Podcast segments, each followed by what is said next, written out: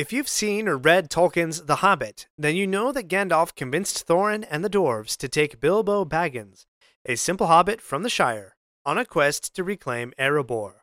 But you may not know why Gandalf chose Bilbo in the first place, or how Gandalf and Thorin met, or how Gandalf received the map and key that he could pass along to Thorin. And still yet how unlikely the whole story is, and how the tale is tangled up in the larger fight against Sauron. Today we explore the tale called The Quest for Erebor from J.R.R. Tolkien's Unfinished Tales. Everybody in your crew identifies as either Big Mac Burger, McNuggets, or McCrispy Sandwich, but you're the filet fish Sandwich all day. That crispy fish, that savory tartar sauce, that melty cheese, that pillowy bun.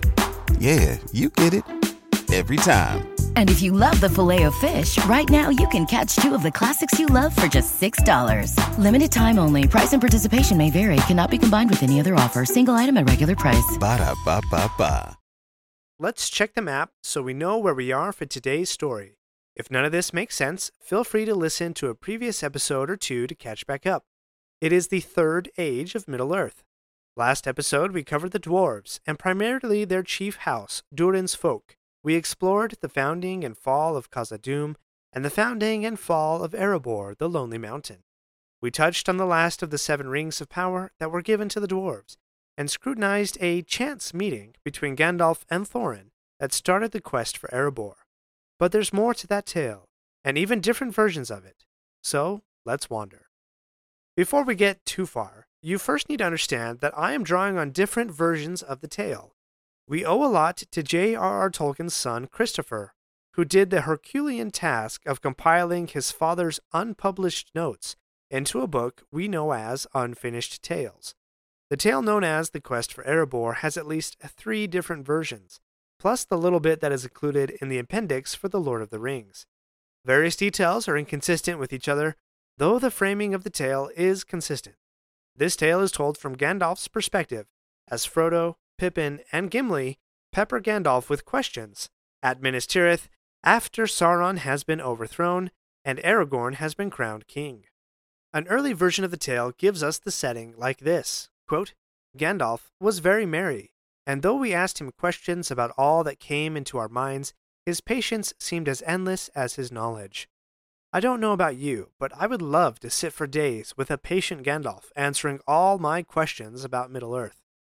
During this question and answer session, Gimli makes a remark that the Shire is hallowed land, because not only did the recovery of the Lonely Mountain from Smaug the Dragon begin in the Shire, but also the fall of Sauron and the recovery of the kingdoms of men. Then he says, quote, Both were strangely woven together, strangely, very strangely. Gimli then turns to Gandalf and says, quote, But who wove the web? Did you plan all this then, Gandalf? A fair question from Gimli as it seems that Gandalf had some foresight or knowledge of what would happen on the dwarves' trip. Did Gandalf know that Bilbo would find the One Ring? Did Gandalf know that the One Ring could be found at all? And in his questioning, Gimli furthers the theme of unlikely chance. Chance that seems trivial on the surface, yet has profound impact as if it were by design.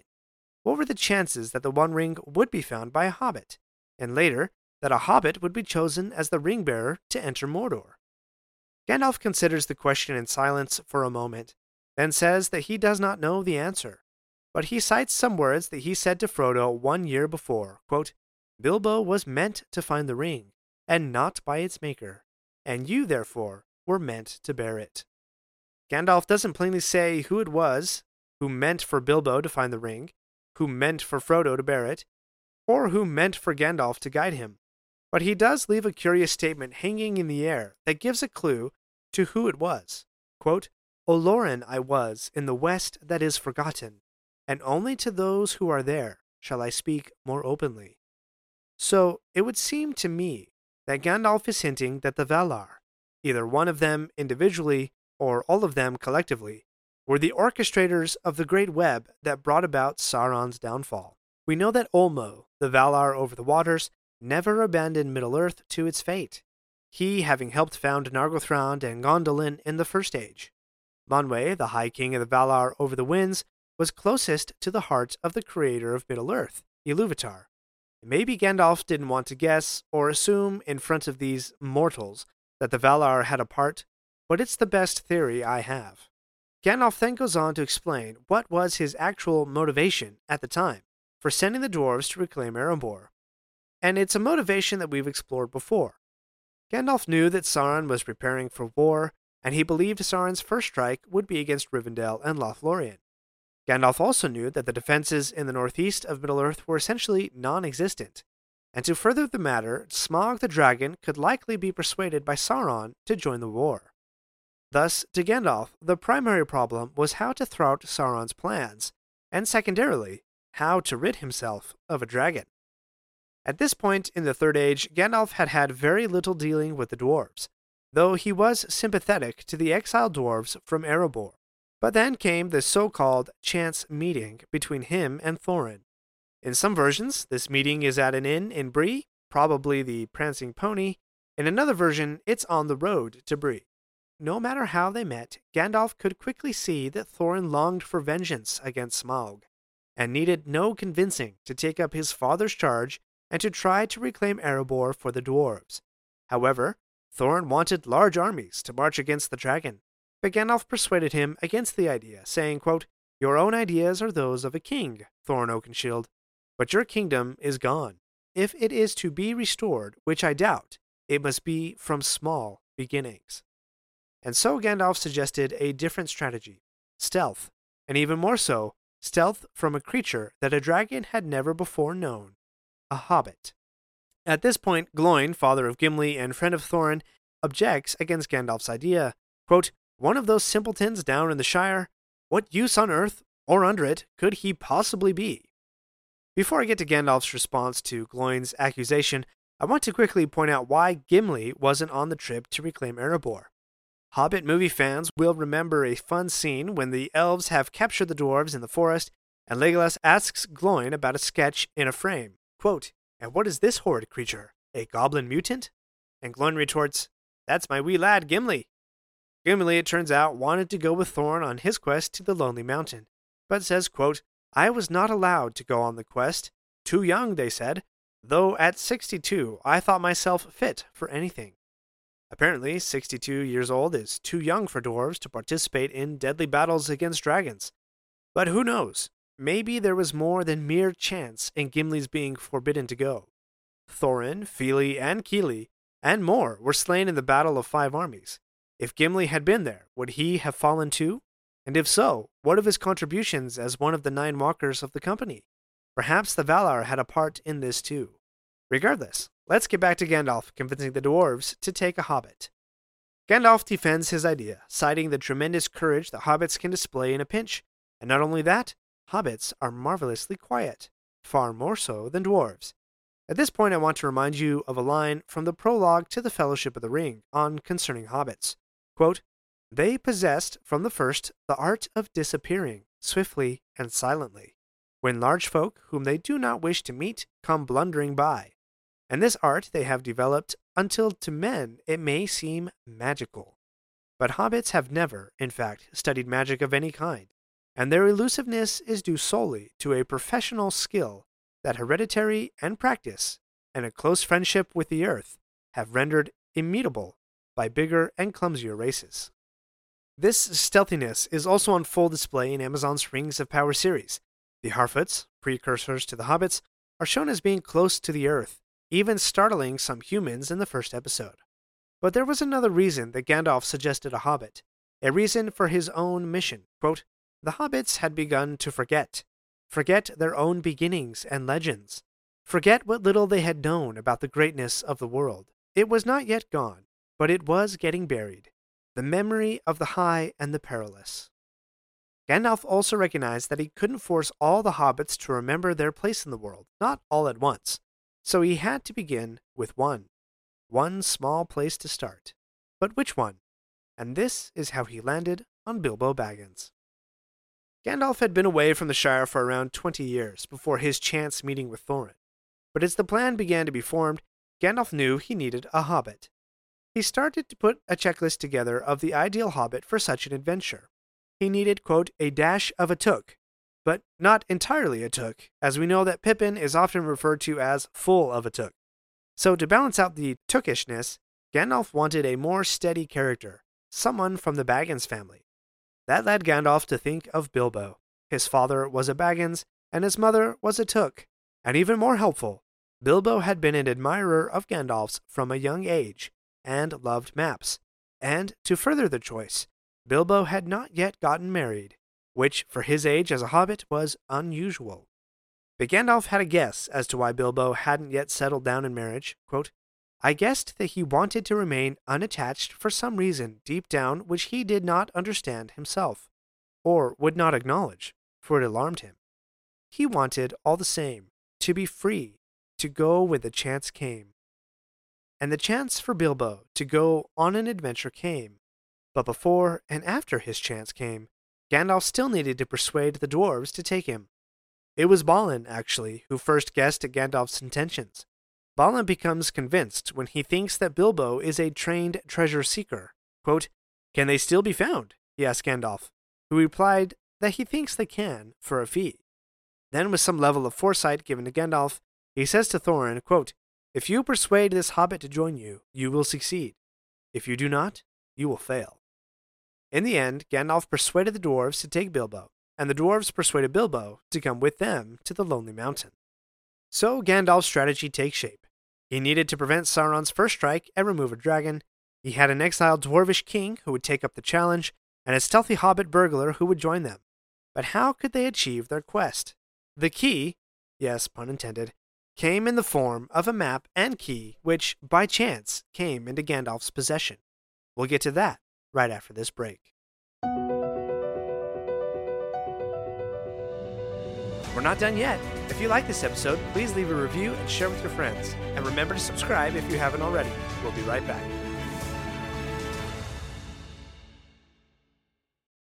You can be the hero of your own Marvel Comics adventure. Marvel Strike Force is an extraordinary mobile game, a haven for comic book enthusiasts and gamers alike. Lead your own fellowship of heroes and villains to battle against the forces of darkness that threaten the very fabric of the universe. From the menacing Doctor Doom to the formidable Apocalypse, every battle is a chance to prove your mettle. And right now, Marvel Strike Force is commemorating its six year anniversary. That means free rewards await those who heed the call and sign up today. With weekly events and bonuses, this anniversary celebration promises a treasure trove of special rewards. Rally your allies, sharpen your blades, and dive into the action of Marvel Strike Force today. Use code MAXPOOL to unlock free new treasures. That's code MAXPOOL, all one word, on the mobile game Marvel Strike Force. Now, back to wandering. Hobbit movie fans will remember the scene during Bilbo's unexpected party where Gandalf reveals a map and key to Thorin. Thorin asks how Gandalf came by them, and he merely says, quote, It was given to me by your father Thrain for safekeeping. An understatement, if I may say so. Let's shed a little more light on this tale. Gandalf reveals the tale to Frodo, Gimli, and Pippin, calling his possession of the map and key a, quote, strange chance that had put them in my hands. Nearly 100 years before Gandalf convinced Thorin to the quest, Gandalf had entered into Dol Guldur by disguise. Dol Guldur is an evil fortress in the southern half of the Forest of Mirkwood. At the time, an evil necromancer controlled Dol Guldur, who would later turn out to be Sauron. This was unbeknownst to Gandalf at the time. In the fortress, Gandalf found, quote, an unhappy dwarf dying in the pits. The dwarf was crazed, but managed to mention repeatedly that he possessed a great ring. Quote, the last of the seven, he said, over and over again. After a time, the dwarf produced a map and key that appeared to be associated with Durin's folk. He handed the map and key to Gandalf, and just before he died, told Gandalf that they were, quote, for my son. But he did not tell Gandalf who he was or his son's name. Gandalf concluded his business in spying out Dol Guldur, and he, quote, stowed the things away, and by some warning of his heart, he kept them always with him, safe, but soon almost forgotten. This dwarf, Gandalf later surmised, was Thorin's father, Thrain, who nine years before had left his people to attempt to reclaim Erebor with a small band of dwarves. As they neared Dol Guldur, however, Thrain had been captured, and Gandalf found him when he had been in the dungeons for at least five years. Gandalf had a guess as to why Thrain was able to possess the map and key when everything else had been taken from him, including his sanity. His guess was that Sauron, in torturing Thrain, desired only to reclaim the ring of power that Thrain possessed, and once he had obtained it, Sauron had flung Thrain into the pits without a second thought. Of this mistake on Sauron's part, Gandalf has this to say quote, A small oversight, but it proved fatal. Small oversights often do. Let's examine this claim for a moment. Sauron's small oversight to not check Thrain for more than a ring of power proved fatal to him. Pretend for a moment that Sauron had found the map and the key on Thrain. What would Thrain have given Gandalf? Without the map and key, how could Gandalf have convinced Thorin to go on the quest? And even if he had, how would Thorin and the dwarves attempt to enter Erebor through the dragon's front door? That would have been disastrous. But even more important, if Thorin never attempted the quest, Bilbo never would have left the Shire. If Bilbo never left the Shire, he never would have found the One Ring deep under the mountains. If the One Ring hadn't been found, or if it had stayed in Gollum's possession, or had it been found by an evil creature like an orc or even a Balrog, then the free peoples of Middle Earth never would have had a chance to destroy it. If the ring hadn't been found by Bilbo, then it's likely that it would not have been destroyed, and then Sauron would not have been overthrown, and Middle Earth would have fallen into darkness. So, yes, Sauron's small oversight led to his downfall. I think a line from Elrond is worth repeating here. Quote, Yet such is oft the course of deeds that move the wheels of the world. Small hands do them because they must, while the eyes of the great are elsewhere. Small oversights and small chances can have vast consequences. Thanks for wandering with me today. Please join me next time where we will explore some timeline trivia and what Amazon's Rings of Power got wrong about time in Middle Earth.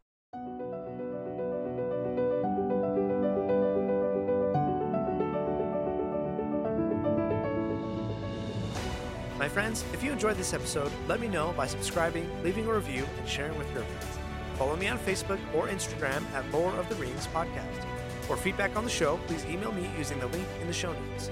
Until next Thursday, remember, not all those who wander are lost. Everybody in your crew identifies as either Big Mac Burger, McNuggets, or McCrispy Sandwich, but you're the filet fish Sandwich all day. That crispy fish, that savory tartar sauce, that melty cheese, that pillowy bun. Yeah, you get it every time. And if you love the filet of fish, right now you can catch two of the classics you love for just $6. Limited time only. Price and participation may vary. Cannot be combined with any other offer. Single item at regular price. Ba da ba ba ba.